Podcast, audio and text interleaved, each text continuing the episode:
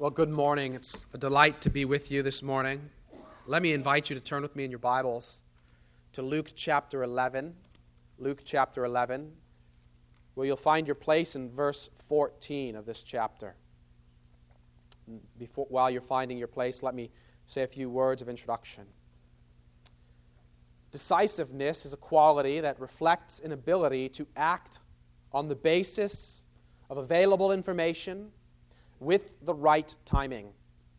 It's a quality that we look for in leaders, especially in you think of leaders in a military context or in a corporate setting.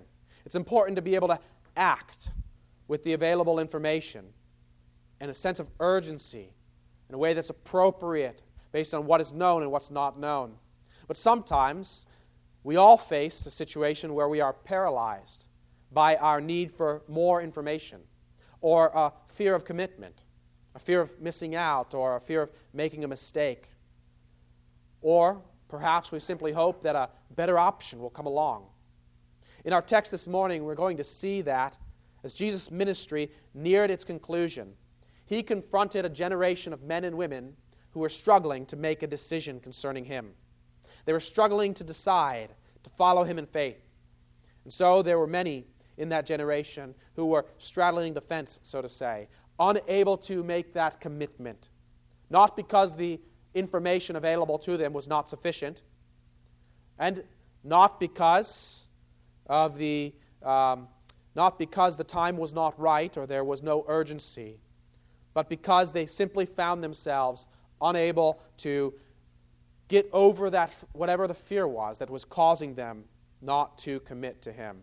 So he confronted them and he challenged them to leave that fence, so to say, and to commit their lives to trust him. So he challenges us as well as we come to this text in Luke chapter 11. I'll read verse 14 down to verse 36. Now he was casting out a demon that was mute. When the demon had gone out, the mute man spoke, and the people marveled. But some of them said, He casts out demons by Beelzebul, the prince of demons while others, to test him, kept seeking from him a sign from heaven. But he, knowing their thoughts, said to them, Every kingdom divided against itself is laid waste, and a divided household falls. And if Satan also is divided against himself, how will his kingdom stand? For you say that I cast out demons by Beelzebul.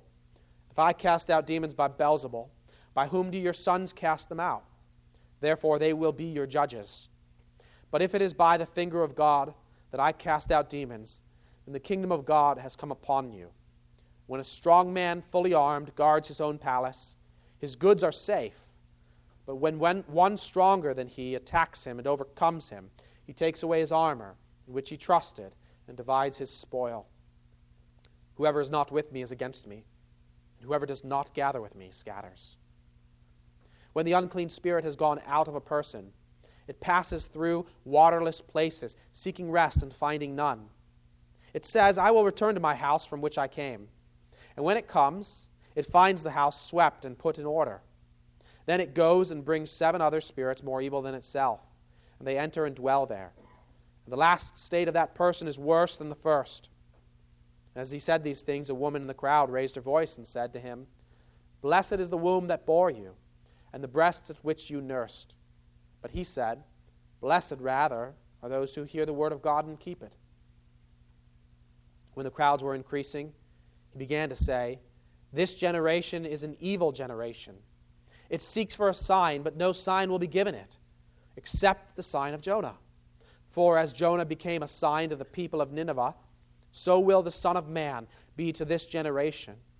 The queen of the south will rise up at the judgment with the men of this generation and condemn them for she came from the ends of the earth to hear the wisdom of Solomon. And behold, something greater than Solomon is here. The men of Nineveh will rise up at the judgment with this generation and condemn it. For they repented at the preaching of Jonah. And behold, something greater than Jonah is here.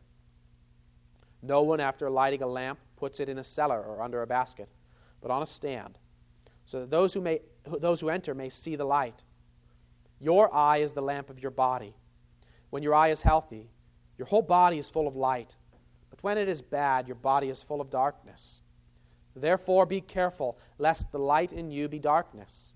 If then your whole body is full of light, having no part dark, it will be wholly bright, as when a lamp with its rays gives you light. Father in heaven, we recognize, O oh Lord, that this passage is full of difficulties, that we need your wisdom, the wisdom that you store up for those who seek it from you. We pray, O oh Lord, that you would give us wisdom to understand from this text the height, the depth, and the breadth of your love for us as you've shown it to us in, in Christ. May we see clearly from this text what it is that you're calling us to do, the decision that you would call us to make, the trust that you would call us to exude. Father, we pray that you would work in our hearts and our minds to make us people who are not like this generation of unbelievers, but rather people of faith who trust you through all that we may face. We pray this in Jesus' name. Amen.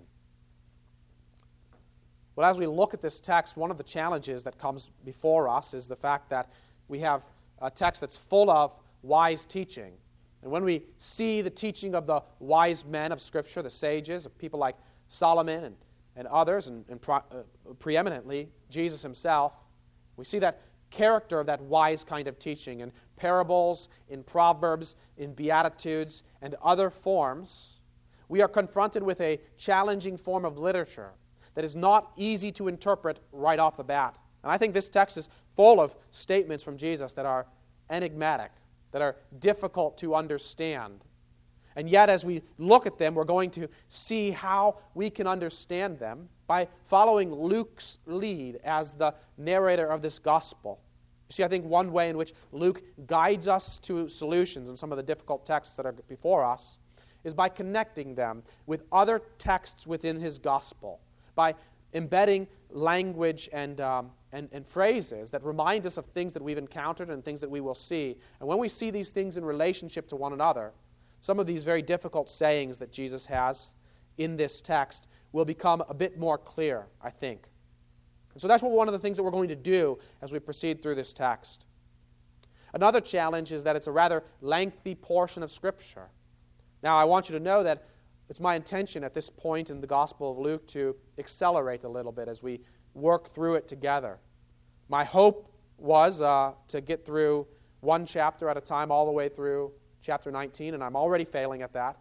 We're not going to get all the way through chapter 11, but we are going to cover larger sections because though it's, uh, there are a lot of verses, what we're going to see in these sections of the Gospel of Luke is that there's a consistent theme that binds together large portions and we're also going to see a kind of a, a helpful repetitiveness where the same ideas and the same themes are going to come up again and again.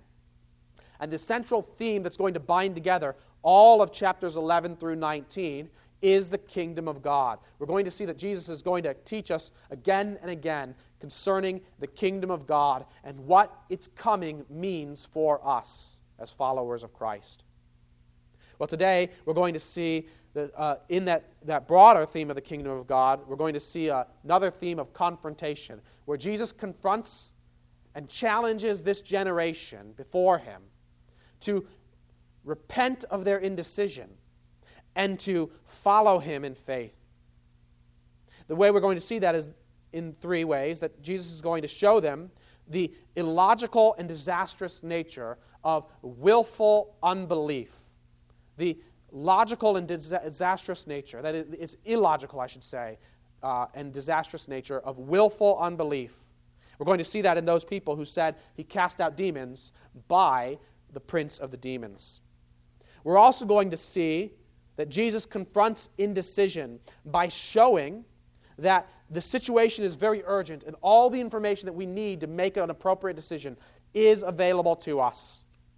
And finally, we're going to see that Jesus calls us to make that decision by seeing him for who he is in a way that is right, so that we understand his identity, our relationship to him, and the basis for that relationship.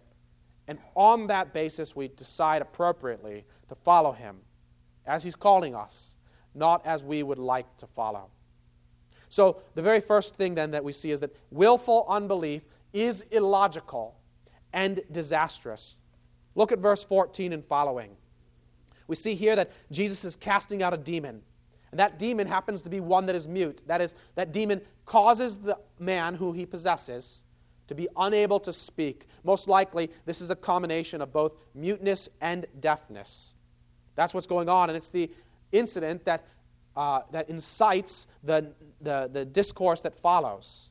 Jesus is casting out this demon. The demon goes out. The mute man speaks, and everybody marvels at what they've seen. But what we see is that not all of their marveling was characterized by faithful amazement.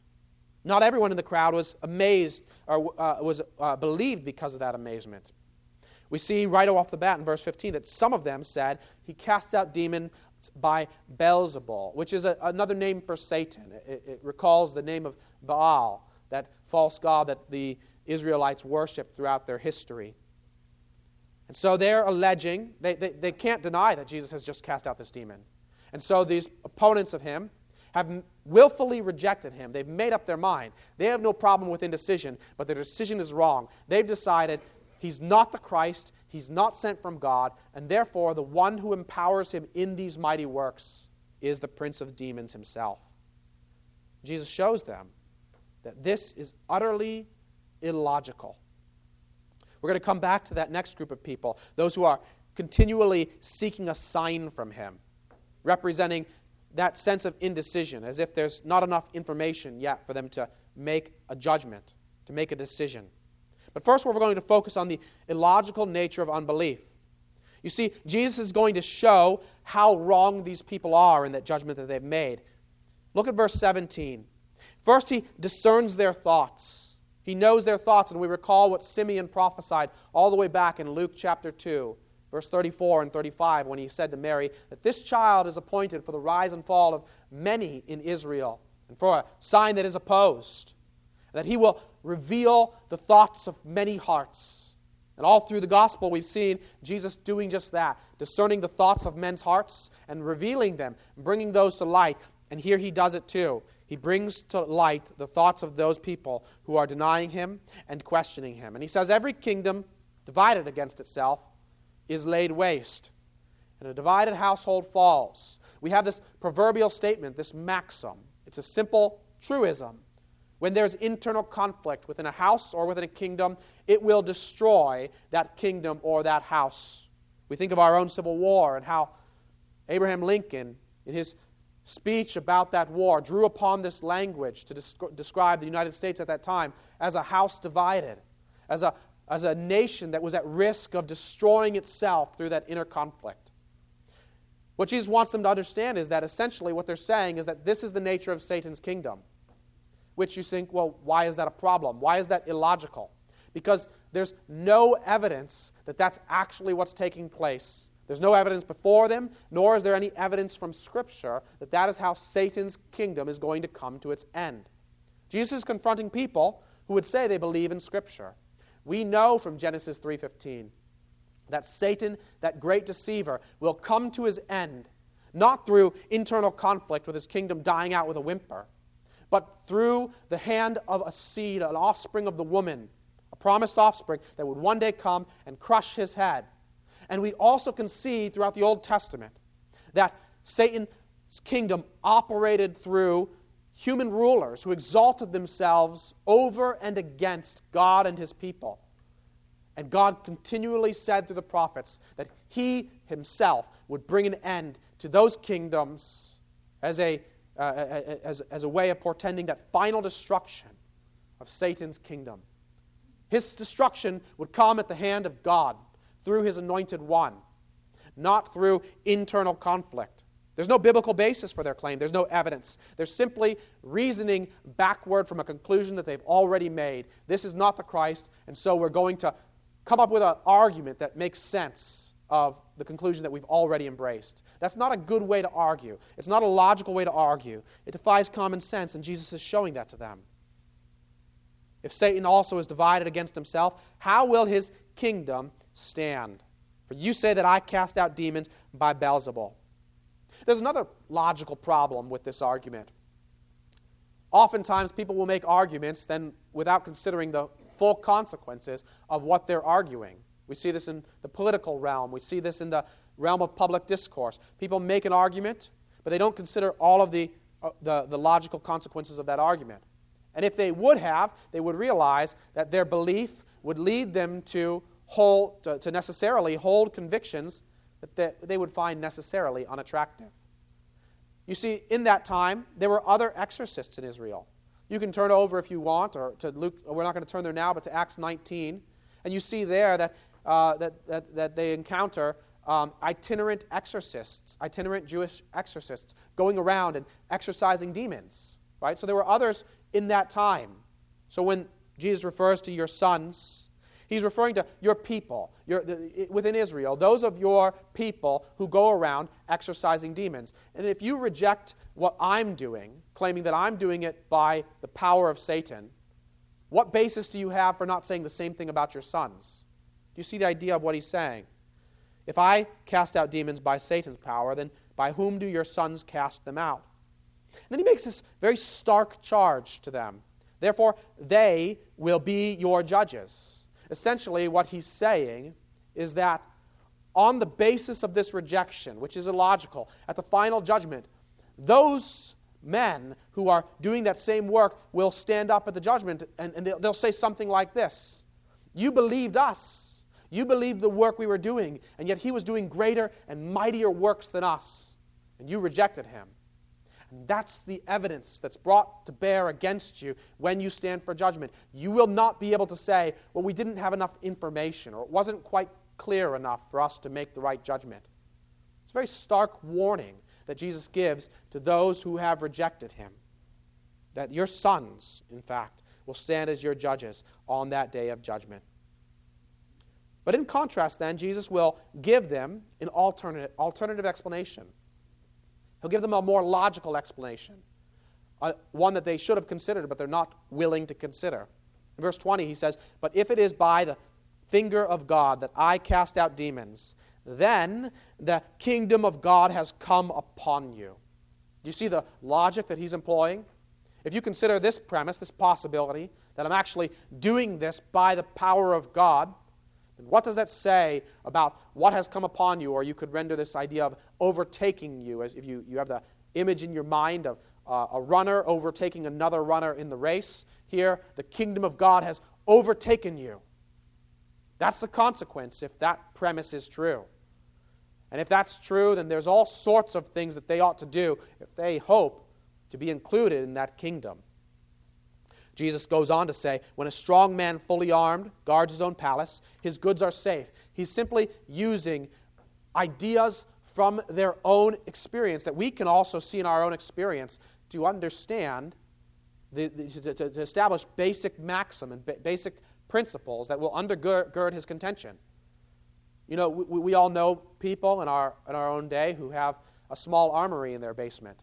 I had the privilege to go with some men and, and go and shoot some targets the other day, and the array of weapons that they brought out was, uh, could have been the envy of a small army unit. But in reality, if uh, the army gathered together outside their door, all of those weapons would not enable them to stand against the full might of the United States Army. We know that. We know that uh, uh, no, no, civilian is, is going to alone be able to stock up enough to defend himself against a strong army like that.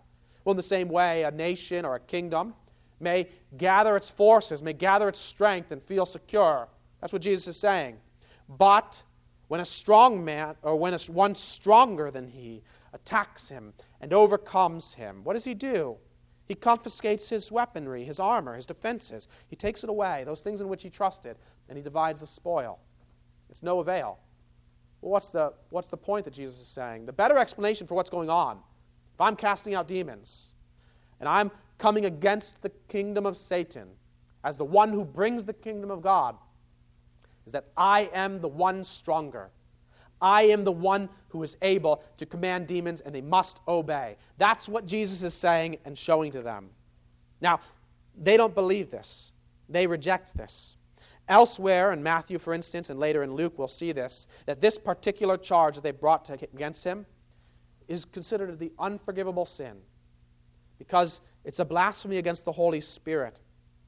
so I don't think necessarily that Jesus is calling them to change their minds, but rather he's refuting them as an example to those of us who might be standing on the fence. We saw there's another group there, those who kept seeking a sign. They, they, they weren't content with what Jesus had shown. They should have been. Why? Because Isaiah very clearly prophesied that in the day of the Lord's salvation, what kind of things would take place? The blind would see, the deaf would hear, the mute would speak, the lame would walk. And in other words that we can see in Isaiah 49 and elsewhere, he used language that Jesus echoes himself here in the way he describes the strong man. That God on that day of salvation would come and he would vanquish his enemies. He would take from them what is rightfully his. This is what Jesus is showing himself to do. The question that should come to them, those men who know the scriptures, is Does the work that you are witnessing, does it mirror the work that you know belongs to Satan? Works of murder and works of deceit and works of destruction? Or does the work signify the kind of work that God Himself does. Jesus is not destroying a man's life, He's restoring him whole. He's restoring his tongue, He's restoring his hearing. He's giving that man his life back, in a sense. He's doing the kind of things that God does. They ought to reason rightly on the basis of the evidence before them. They've got enough to know that this one who comes with this kind of power, this extraordinary power, is sent by God. He doesn't do extraordinary works like demons do, destroying people. He does extraordinary works like God does, restoring and saving. And so we see then that as Jesus presents himself as the one stronger than Satan, the one who brings the kingdom of God, he issues this challenge to those people who are straddling the fence. Whoever is not with me is against me. And whoever does not gather with me scatters. We come to that second point then as he shows us that indecision concerning Christ is a decision concerning Christ. Indecision concerning Christ is a decision concerning Christ.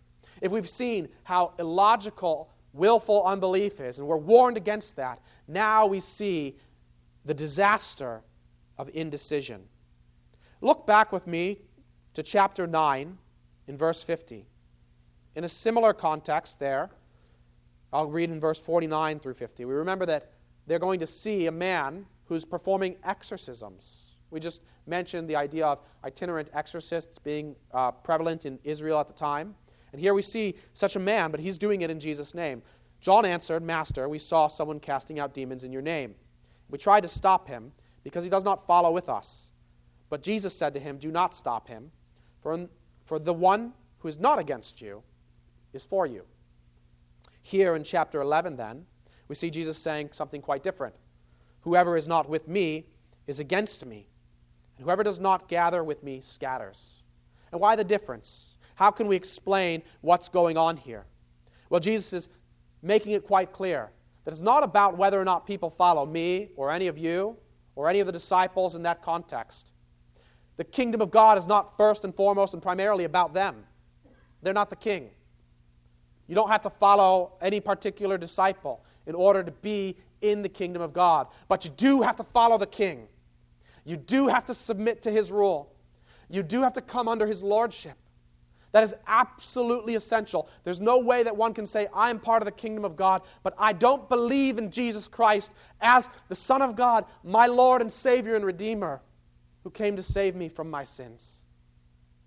Apart from that decision of faith, there is no way in to the kingdom of God. You don't have to come through any particular human teacher except the one who is God who became man. You must come through faith in him. And Jesus makes this abundantly clear because there is a time coming when those who are not with him will scatter. It's hard for me as I read that not to think of some of the texts we've looked at together in the evenings. So we've thought about the coming of our Lord, his return. We looked at texts like Isaiah chapter 2 and Revelation chapter 5 and 6, and we saw in those texts how they conclude with pictures of people scattering on the day of the Lord from his presence, fleeing into the rocks and the caves to try and escape him, and yet unable to escape his judgment.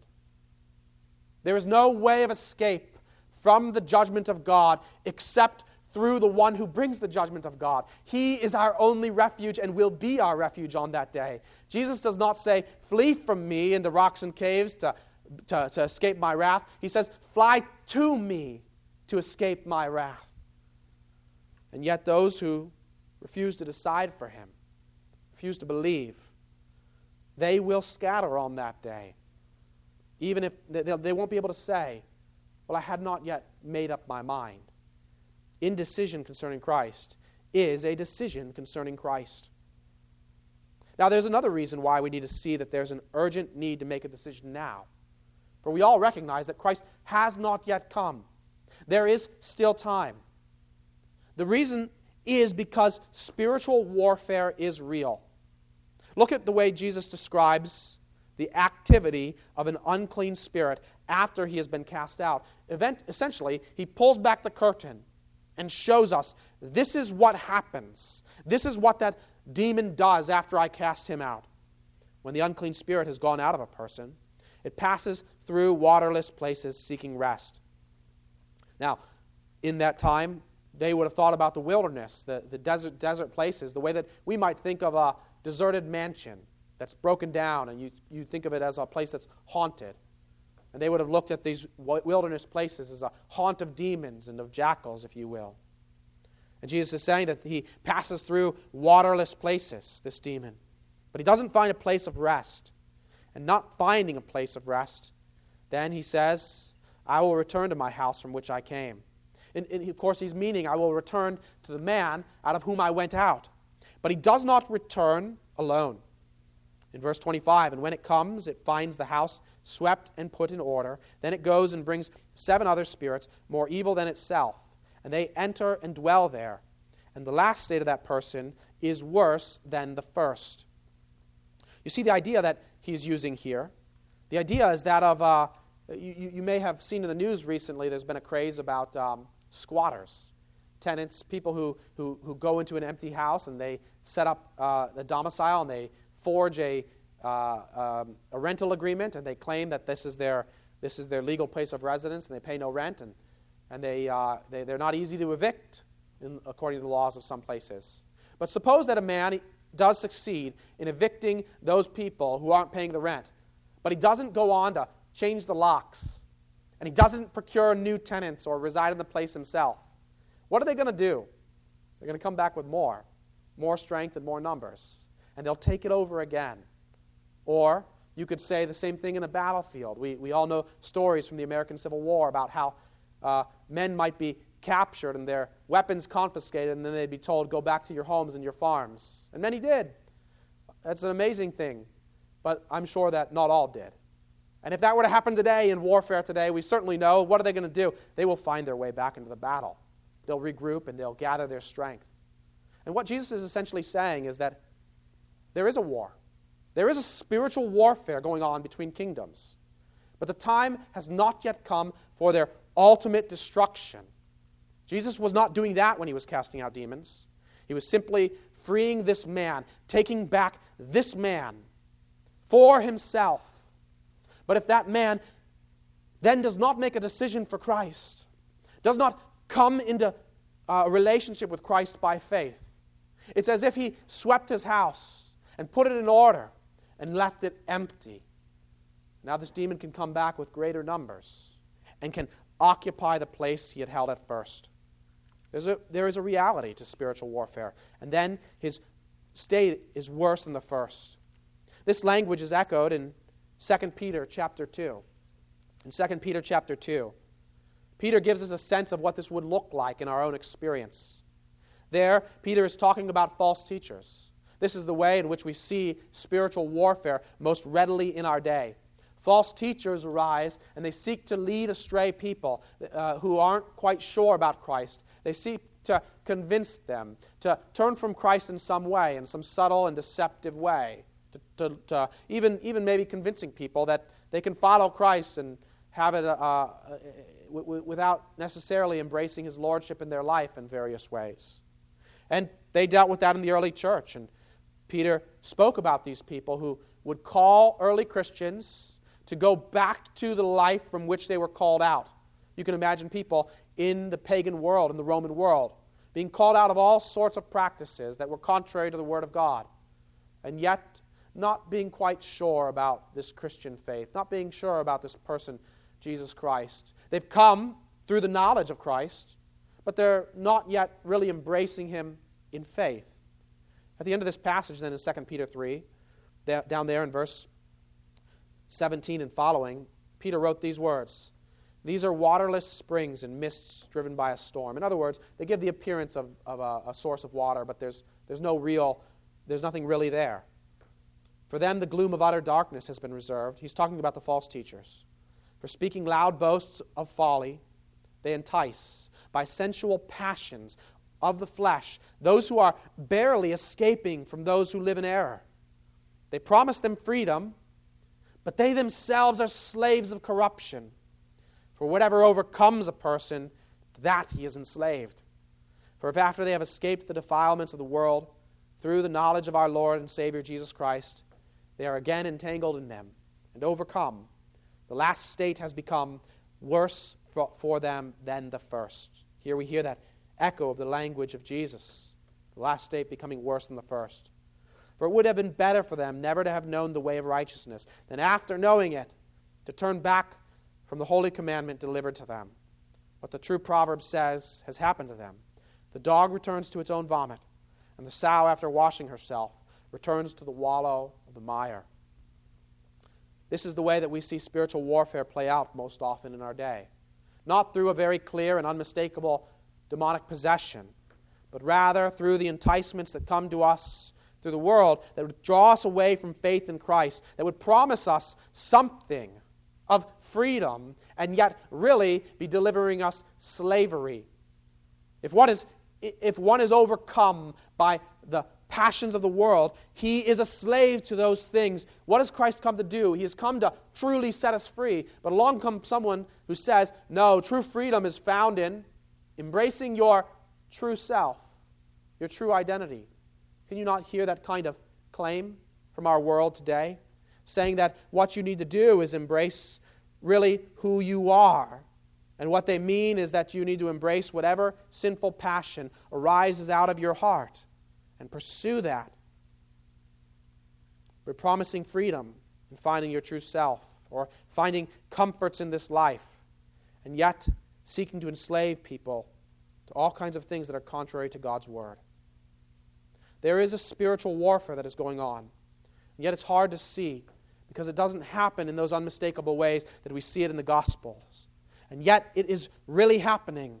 As Paul tells us in Ephesians 6, we do not wrestle against flesh and blood, but against the principalities, the spiritual powers. Those are the ones against whom we wrestle, as Peter here says as well, through false teaching. And let me tell you where you're most likely to see this false teaching through technology. A lot of uh, uh, fathers recently I've seen talk about that moment when they first gave a cell phone, a smartphone, to their son or daughter. One, partic- one man in general said to his son as he handed it to him, On the other side of this phone is every imaginable evil in the world at your fingertips. And you to know that it would draw you away and draw your heart away from Christ. And faithfully and, and wisely, those men did not give their children something like this at a young age, but when they were able to handle that. Stephen and I went to a conference this week where we heard about these kinds of things, where people through social media and technologies will come into contact with strangers, adults, who will feed them ideas and warp their mind. People they don't even know, who present the idea that they're offering freedom, but are actually seeking to enslave people to all sorts of things that would lead them away from Christ. We, whether we are children or adults, we need to be very careful with those kinds of things. These technologies are powerful, and they would seek to rival Christ, or the people through them would seek to rival Christ and to draw us away. There is a real spiritual warfare going on. What do we do about it? How do we respond to that? Do we, do we simply set up limits, say, well, I won't give my child a smartphone until they're 16 or 18 or some idea, some, some, some arbitrary designated day? That might be wise to set up limits like that for ourselves or for others. But at the end of the day, the only way to deal with this problem that we see here and the problem that we face in our lives is through the power of God dwelling within you. The only way to keep that mighty power out of your house is by letting the stronger one dwell in you. And how does he dwell in you? Through the Holy Spirit that he has given. And to whom does he give the Holy Spirit? To those who repent and believe in the gospel. Those who embrace Christ by faith, he promised his disciples in John 14 that the Father and I, we will come and make our home with you. And I don't care if it's seven or 700 of the mightiest demons, they cannot displace their Creator. They cannot displace God Almighty from your life. If I look at Jesus as someone who merely makes my life better here and now, I'm not really making a decision to follow him. I will not endure when my life is not better but worse in the near term. I've not really trusted him then. I'm not really following him. He said, If anyone would, must, would follow me, he must take up his cross and follow me. Then the cares of the world will choke me out, or the scorching heat of persecution and trial will cause my faith to wither. And I'll look to these other things and I'll let them occupy the space in my heart, especially as I receive promises of a better present from those who do not know Christ. But if I see Jesus as my Lord and Savior, and I trust Him and entrust myself to Him, if I love Him and keep His commandments by believing in Christ and loving others, I can also trust His promise to make His home with me. And if He dwells within me, no earthly power or spiritual power can occupy that house, that same space, in which the Holy One of God dwells through the Spirit of Christ. Now, I'm not making a claim that our faith precedes that work of the Spirit in our heart. I'm not saying anything about the order of these things. What I'm saying is that when we look at it from the perspective of faith, it's an act, it's a decision that you make. When we look at it from the perspective of what God Himself does in causing us to be born again, it's God's work. So you are told you must be born again in the passive sense. You must have Almighty God work within you. But you're also told you must repent and believe in the active sense. There is something you must do. And when you do that, you're taught to recognize that that too is a gracious gift of God in your life. That order is important. But this text is not making a claim one way or another. It's simply challenging us from that perspective of what we must do. We must repent and we must believe. We must commit our lives and entrust ourselves to Him all the way through this present evil age. For there is a real urgency, not just because he is coming again and judgment is certain, but because of the reality of spiritual warfare in this age and the way in which we see it unfold. The tools of the devil are powerful, but they are not more powerful than our God. So Jesus calls us to make a decision, to trust him, to entrust ourselves to him by faith. Now, in the remainder of this text, we can move through it rather quickly because what Jesus shows us through the correction of a wrong beatitude, through a response to the growing crowds, and through a proverb about the eye and the lamp, he shows us what it means to embrace him by faith, to see him rightly, and to understand the basis of our relationship to him. He calls us to decide in that particular way. Look at this beatitude. A woman in the crowd raises her voice and she says, Blessed is the womb that bore you, and the breasts at which you nursed. Now, here it's helpful to remember what Elizabeth said to Mary in Luke chapter 1, verse 42 through 45. In Luke chapter 1, when Mary came to visit Elizabeth and Elizabeth greeted her, she exclaimed with a loud cry, Blessed are you among women, and blessed is the fruit of your womb. We hear some language echoed there. But this word that she uses of blessed there, in that first instance, is a different word. The difference is that of someone, uh, someone imparting a blessing to another, the way you might imagine when Abraham imparted a blessing to his sons. The beatitude that we saw from the woman is a statement of fact about the blessed life, the good life. You could translate that one slightly differently, saying, Happy. Happy is the womb that bore you. But here, Elizabeth is saying, uh, Uh, she's imparting a blessing, like saying, I bless you for you among women. But she will go on to use that other form of the Beatitude. Listen with me. And why is this granted to me that the mother of my Lord should come to me?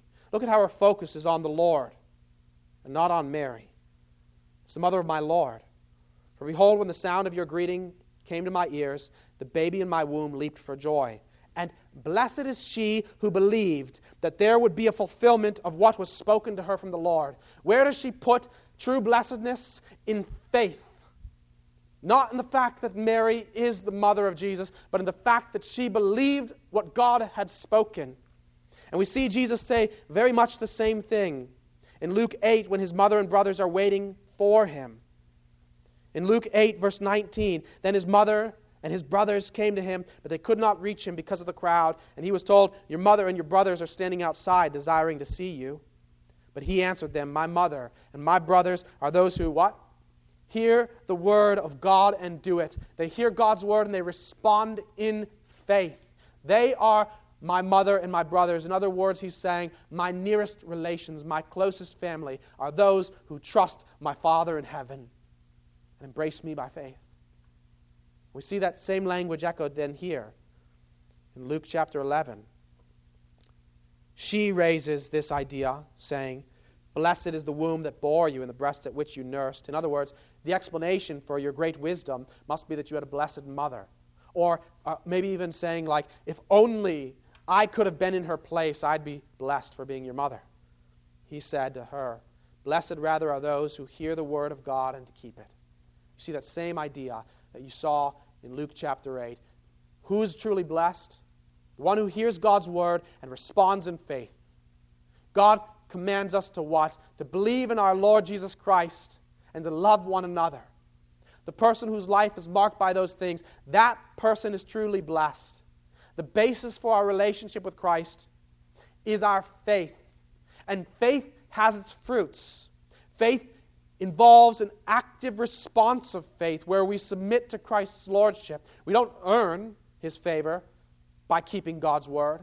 It's the evidence of a true and abiding faith as we love God with our whole heart and we love one another. That's what Jesus is calling us to.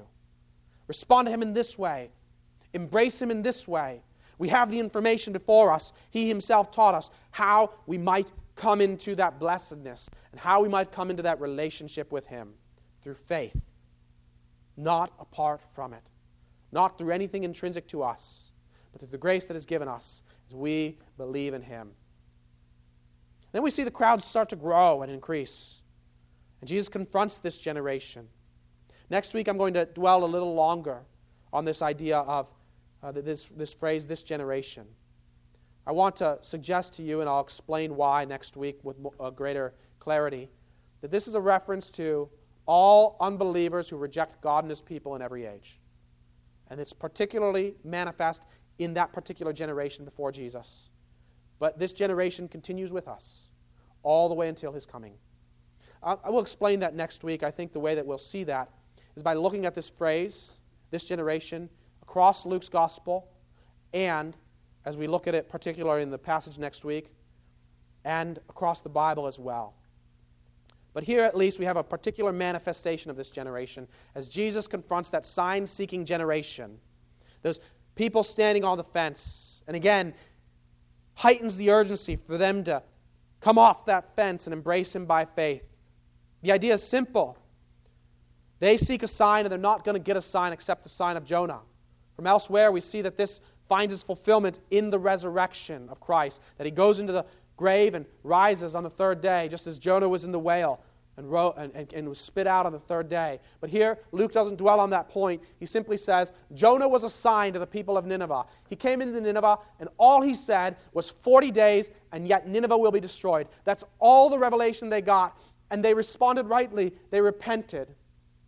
And then Jesus raises the queen of the south, that is, the queen of Sheba, who, when she heard of Solomon's wisdom, she came from the ends of the earth to see it. She believed. All she had heard was a report that there's this king in Israel who's extremely wise, and she came. She responded in faith. They didn't have a lot of information, and they responded rightly. And so Jesus says, There's a day coming when this generation will rise. That means rise from the dead and those people will rise from the dead too, the people of Nineveh and the queen of Sheba. And what will they say? They will condemn this generation. Why? Because they had the greater revelation. The Son of Man, the glorious Christ, the one for, through whom, for, uh, to whom all the prophets looked. They had him before their eyes, doing mighty works, works that only God could do. And they did not believe, but kept seeking a sign. Jesus shows them the urgency of repenting and believing and changing their mind. Because something greater than Jonah, someone greater than Solomon, is before their eyes. And he's before our eyes too through God's word. We can see how he brings to fulfillment all of God's saving promises, how he does the works of God. We have it through eyewitness testimony set before us. Credible testimony from a multitude of witnesses in Luke, in all of the Gospels, throughout the New Testament. We have sufficient evidence to believe. We're called to believe on that basis. But if we fail, will not our condemnation be great? On that day when we are raised from the dead, either to everlasting life or to judgment. Finally, Jesus speaks in a proverb. Proverb about the eye and the lamp. And here he says, No one after lighting a lamp puts it in a cellar or under a basket, but on a stand, so that those who enter may see the light. He used the same proverb in Luke 8, verse 16. In Luke 8, verse 16, he said virtually the same words when he said, No one after lighting a lamp covers it with a jar or puts it under a bed, but puts it on a stand so that those who enter may see the light. Then he goes on to say that nothing is hidden that will not be revealed. In other words, what he said, th- th- that first use of the proverb has an external focus. That God's revelation is so that others might come and see it. And he tells those who hear him in that context take care how you hear. There's a similar way in which he uses this proverb here, but also a slight difference. Here, he looks inward, saying, Your eye is the lamp. You, we need to understand the equation. Your eye is the lamp, and your body is analogous to the room. The eye is the lamp of your body. Just as there's a lamp in a room, your eye is the lamp of your body. When your eye is healthy, your whole body is full of light. But when it is bad, your body is full of darkness. Therefore, be careful lest the light in you be darkness. Just as he said there, take care how you hear. He take, says essentially here, take care how you see. And we've seen through Luke's gospel that hearing and seeing are analogous with either faith or unbelief. Good hearing and good seeing corresponds with recognizing Jesus for who he is. Bad hearing and bad seeing corresponds to that blindness that typified Israel in Isaiah's day, and which Jesus said typified those people who heard him in his day. So many of them in any case. But for those who had the privilege to see, he called them to see well and to recognize that gracious privilege they'd received. He told them to avoid seeing badly by avoiding hypocrisy in their hearts. When in Luke 6 41 and following, he said, Why do you see the speck that is in your brother's eye, but do not notice the log that is in your own eye. That is, people's vision, their ability to see with faith, obstructed by their own self righteousness. Later in chapter 8, verses 10 and 11, he said, To you it has been given to know the secrets of the kingdom of God, but for others they are in parables, so that seeing what? They may not see, and hearing they may not understand. Their sight and their hearing was bad. They could not see and they could not understand with faith. But to the disciples it had been given because they repented at the preaching of John and they repented at the preaching of Christ. They came to recognize him as the Christ through God's gracious revelation. And so Jesus says to them in chapter 10, verse 23 Blessed are the eyes that see what you see. For I tell you that many prophets and kings desired to see what you see and did not see it, and to hear what you hear and did not hear it. seeing and hearing has to do with seeing Christ for who he is, repenting at the preaching that calls us to repent of our sins, and looking to Christ with faith. And Jesus here again is telling his disciples very much the same thing. Take care how you hear, how you see. Let the eye of your body, let the lamp of your body be full of light. Don't cover it up. Don't blind yourself by self righteousness and by pride and by arrogance and by sensuality or by, by those, those sinful things that will draw you away from Christ. But let your eye be wholly well. And how can you do that? By hearing Him and believing Him and trusting Him all through this life. Receive the information that He has set before us. Receive it well and respond as He calls us to respond. We may be indecisive in other areas of our life, but in this we have all the information we need. We have all the information we need, and we know that the time is urgent. The times we live in are not so very different than the times of Christ. We struggle to commit everything to Christ in faith, and we face an ever present assault upon the possibility of faith. But Jesus here graciously confronts us and shows us that we have what we need to decide. By showing us the urgency of the matter, He calls us to trust Him. That if we entrust ourselves to Him in faith, we can be confident that whatever we face in this life, we will find on that last day that that decision that we made was right. And we can give thanks to God that graciously He gave us the ability to make the decision that was necessary to be made. Pray with me. Father in heaven, we do pray, O oh Lord, that you would enable us to decide all the days of our life, waking and sleeping, to decide to follow Christ by faith.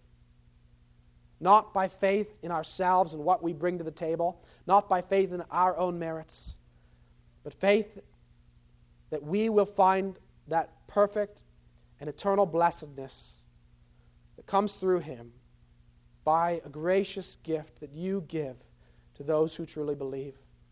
May this be our hope all our days, O Lord.